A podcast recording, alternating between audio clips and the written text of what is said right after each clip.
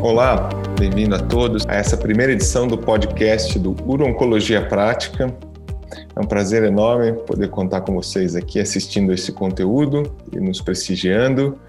Eu sou Denis Jardim, sou oncologista clínico aqui de São Paulo e hoje eu tenho o prazer de estar com meus colegas coordenadores do projeto Urologia Prática, Dr. Rafael Coelho, urologista do Instituto do Câncer do Estado de São Paulo, e Dr. Diogo Bastos, oncologista clínico do Instituto do Câncer de São Paulo e também do Hospital Sírio-Libanês. Então, a ideia desse podcast é a gente discutir de maneira atual aspectos relacionados à urologia, principalmente aspectos práticos e atualizações relacionados a assuntos diversos.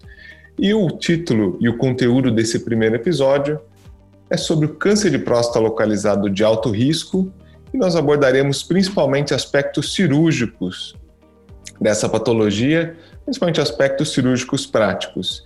E para isso, tanto Rafael, grande especialista nessa área, e também aqui Diogo, a gente vai levantar alguns aspectos para discussão e eu estou muito mais aqui para aprender hoje com as recomendações do Rafael. Então, bem-vindos. Tudo bem, Rafael? Tudo bem, Diogo? Bem, vai ser um prazer estar com vocês hoje aqui discutindo aspectos cirúrgicos no câncer de próstata de alto risco. Obrigado, Denis. É, tentarei contribuir é, com a parte oncológica né, nessa discussão. Então, é um prazer. Legal. Então vamos começar do, do, ponto inicial, Rafael. Eu queria ver contigo. Quando hoje a gente tem um paciente com câncer de próstata localizado de alto risco, que, enfim, que lhe procurou, que você está planejando um tratamento cirúrgico, Quais são hoje as imagens que você acha necessário antes desse paciente ir para a cirurgia? E do ponto de vista prático, o que, que você olha especificamente na imagem? O que, que deve te chamar atenção numa ressonância ou qualquer outro exame antes de levar esse paciente para a prostatectomia? Bom, então acho que é uma excelente pergunta prática do dia a dia. Eu acho que, que em termos de estadiamento local, não tem dúvida que a ressonância magnética é o melhor exame, há uma tendência grande desses pacientes realizarem ressonância magnética, inclusive antes da primeira biópsia, de modo que quase todos os pacientes hoje, quando diagnosticados com câncer de próstata avançado localmente avançado, eles têm uma ressonância magnética que nos ajuda no estadiamento local e no planejamento cirúrgico. A gente sabe que a ressonância tem um alto valor preditivo positivo na identificação de extensão extracapsular, e permite no planejamento, no sentido de fazer uma preservação parcial do, do feixe neurovascular e evitar uma margem cirúrgica positiva num paciente com doença localmente avançada. Então, a ressonância é um exame fundamental, na minha opinião, para estadiamento local e planejamento cirúrgico, e tem crescido a aplicação do PET de PSMA, especificamente nessa população de alto risco, a gente sabe do estudo próprio SMA, que foi recentemente publicado, que realmente avaliou esta população de alto risco e demonstrou um claro benefício do PET de PSMA comparado com o estadiamento padrão, tanto em termos de metástase à distância ou, ou gânglios loco-regionais, é um, é um método de imagem com sensibilidade e especificidade superiores à tomografia ou cintilografia óssea. Obviamente, nós não sabemos o impacto disso nos desfechos a longo prazo desses pacientes. Se ao estadiar melhor, nós vamos conseguir oferecer desfechos melhores. Isso não está respondido, mas sem dúvida, se a gente souber utilizar isso de maneira racional, esse estadiamento, por exemplo, para planejar melhor uma linfadenectomia num paciente com gânglio positivo e uma localização difícil, sem dúvida esses métodos modernos de estadiamento vão trazer benefícios, na minha opinião, em termos de controle da doença. Então, eu tendo a estadiar esses pacientes com ressonância PET-CT de pé, com PSMA, obviamente, quando estão disponíveis, nem todos os pacientes têm acesso a esses métodos de imagem. Acho que o Diogo podia comentar também. Bom, eu concordo plenamente com o que o Rafael é, falou. A ressonância tem um papel muito bem estabelecido, acho que independente do risco do paciente. É, Para pacientes com câncer de próstata de baixo risco, muito baixo risco, realmente a maior parte dos, dos consensos nem recomenda nenhum tipo de estadiamento sistêmico, né? É, e como o Rafael colocou, o PET-PSMA realmente é, demonstrou, em, com base em grandes estudos, uma maior acurácia, né, uma maior sensibilidade, uma maior especificidade comparado com o estadiamento convencional em pacientes de alto risco. Então eu concordo que para essa população, quando disponível, o PET pode adicionar informações, é, mas eu não indicaria o PET-PSMA na doença de baixo risco ou risco intermediário. Acho que o papel nessa situação é, ele não está bem demonstrado e realmente ele acaba ajudando pouco nesse cenário. Agora, Rafael, você mencionou um ponto interessante ali dos exames, como eles auxiliam. A gente sempre vê um debate ali em relação ao paciente de alto risco do papel da linfadenectomia. Qual template, o que realmente ganha-se com a linfadenectomia estendida ou não. Eu queria saber da sua prática, então, para esse paciente de alto risco, você acha que linfadenectomia estendida sempre? Se você usa alguma ferramenta, algum nomograma, ou se de repente é um paciente de alto risco que tem um fator de alto risco só, é só um Gleason 8, mas uma ressonância uh, que aí não sugere uma lesão mais extensa. Como é que ficaria hoje a situação da linfadenectomia usando tanto os recursos de imagem e nomograma uh, na sua prática? Então, esse é um assunto bem controverso, Denis, em termos de indicação da linfadenectomia. A tendência de guidelines e dos maiores centros é utilizar algum tipo de nomograma, o nomograma mais conhecido o nomograma de Brigante, que é um nomograma que prediz o risco de gânglio positivo baseado uh, nas características clínicas, né, histopatológicas, PSA, estagiamento clínico. Eles fizeram um update do nomograma recentemente para associar a biópsia de fusão, então existe um nomograma específico para biópsia de fusão, e aí o valor de corte que se usa para indicar uma linfadenectomia é que varia de uma instituição ou de um guideline para o outro. Alguns nomogramas indicam que se faça linfadenectomia acima de 5% de risco de gangue positivo, é, mas é óbvio que isso é variável, o cutoff que você usa é uma coisa até um certo ponto subjetiva e variável de um nomograma a outro. O benefício da linfadenectomia, é claro, é em termos de estadiamento, quanto a isso não há dúvida alguma do benefício em termos de estadiamento, e talvez ao melhor estadiar esses pacientes, a gente consiga indicar melhor tratamentos complementares, adjuvantes, que tenham impacto na sobrevida do paciente. Então, esse já é um racional por si só em realizar uma linfadenectomia estendida. Existem dados retrospectivos que mostram algum ganho de sobrevida livre de recorrência bioquímica com linfadenectomia estendida, e existe um estudo prospectivo randomizado, realizado no ICESP pelo Jean, que foi motivo da tese de doutorado dele, e não mostrou ganho de sobrevida é, na população analisada, que era uma população de risco intermediário e alto, mas na análise de subgrupo houve um potencial benefício para pacientes com Gleason 8, 9 e 10. Depois ainda é um capítulo aberto, mas a minha impressão é, e principalmente em pacientes de alto risco, a gente melhora o estadiamento e talvez melhore o manejo pós-operatório desses pacientes. Em relação a métodos de imagem, o PSMA é sem dúvida um método melhor de estadiamento, mas também imperfeito, principalmente para estadiamento ganglionar.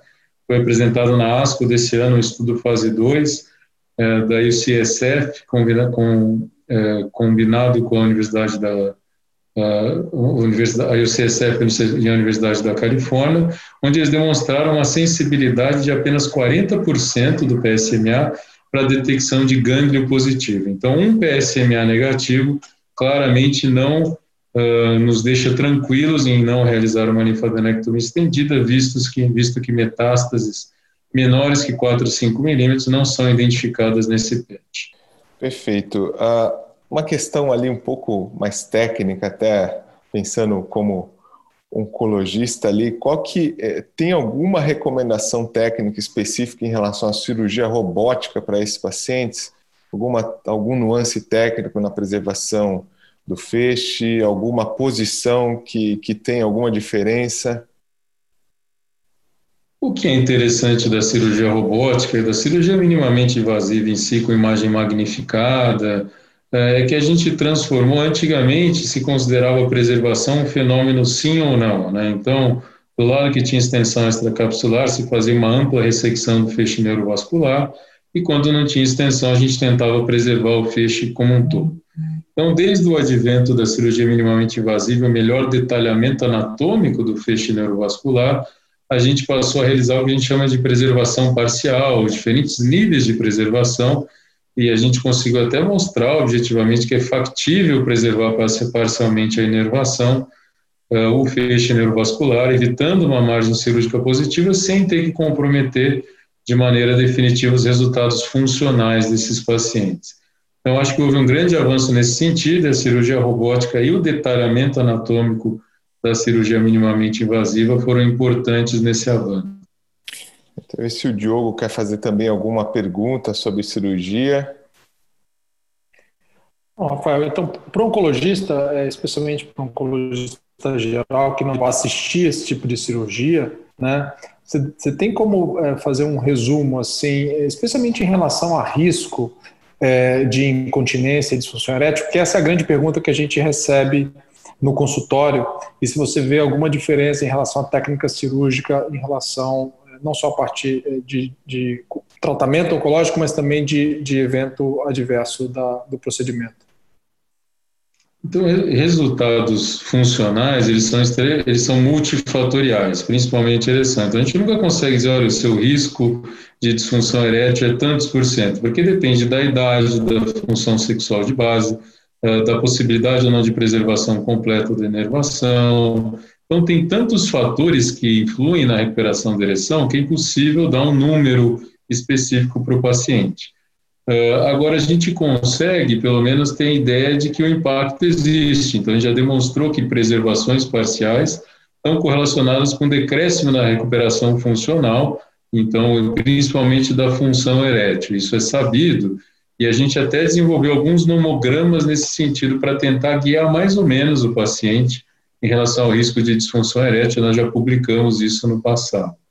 Em relação à continência, o que é interessante é que o impacto da preservação parcial, ou seja, de um tumor localmente avançado, em que a gente faz uma preservação parcial do feixe neurovascular, o impacto é principalmente na continência precoce. Então, a gente sabe que esses pacientes com tumor localmente avançado tendem a ter um pouco de incontinência mais prolongada, mas o resultado a longo prazo em diversas séries parece ser o mesmo. E nós também já publicamos isso algumas vezes, o impacto da, eh, do tratamento cirúrgico sem preservação do feixe neurovascular na continência se dá principalmente nessa recuperação precoce, e é assim que eu costumo aconselhar os pacientes que a longo prazo o resultado da continência tende a ser igual, mas sem dúvida, ao fazer uma ressecção parcial do feixe neurovascular, há um decréscimo na chance de recuperar a função erétil a longo prazo. Perfeito. Acho que tem uma, uma discussão que, enfim, ela é interminável, né? Sempre como a gente avalia esses pacientes de alto risco, a questão de qual a modalidade de tratamento que faria mais sentido. E a gente tem que ver cada vez mais claro que talvez a multimodalidade, vários desses pacientes vão precisar de cirurgia, às vezes seguido de bloqueio hormonal, radioterapia, etc. Do ponto de vista prático, Rafael, você vê algum dado ali no futuro próximo que vai nos ajudar ali a definir o melhor caminho entre para esses pacientes de alto risco, entre cirurgia, radioterapia, alguma coisa nesse sentido, ou a gente sempre vai ter um, essa eterna discussão? Olha, tem um estudo prospectivo randomizado em andamento, que é o SPCD-15, que é um estudo que randomiza pacientes com tumores de alto risco ou localmente avançados para cirurgia como tratamento primário versus radioterapia mais bloqueio hormonal. E no braço da cirurgia, obviamente, você poderia fazer radioterapia ou bloqueio hormonal de resgate. Então, acho que é um estudo que vem para tentar responder esse impacto se a multimodalidade versus rádio mais hormônio exclusivos uh, uh, vão ter alguma diferença em termos de resultado oncológico a longo prazo. É um estudo tem sido amplamente divulgado e esperado. Infelizmente, acho que a gente vai ter mais alguns anos aí de segmento dessa corte de pacientes antes de ter o resultado final. Mas acho que esse é um estudo que vem a responder especificamente essa pergunta. Né? Perfeito. Acho que a gente passou por muitos aspectos aí relevantes da doença câncer de próstata localizada de alto risco. Uh, claro que esse é o início de um debate, eu agradeço ali aos colegas. Teremos vários outros episódios de podcast sobre assuntos pontuais. A ideia é trazer ali opiniões e atualizações realmente para contribuir no dia a dia. Então, agradeço o Rafael, agradeço o Diogo. teremos novos episódios. Continue acompanhando o Oncologia Prática, tanto nos conteúdos de demanda, podcasts, quanto nos nossos eventos mensais de discussão de casos. Então, obrigado a todos, obrigado e até uma próxima. Obrigado, Denis. Obrigado a todos e um abraço.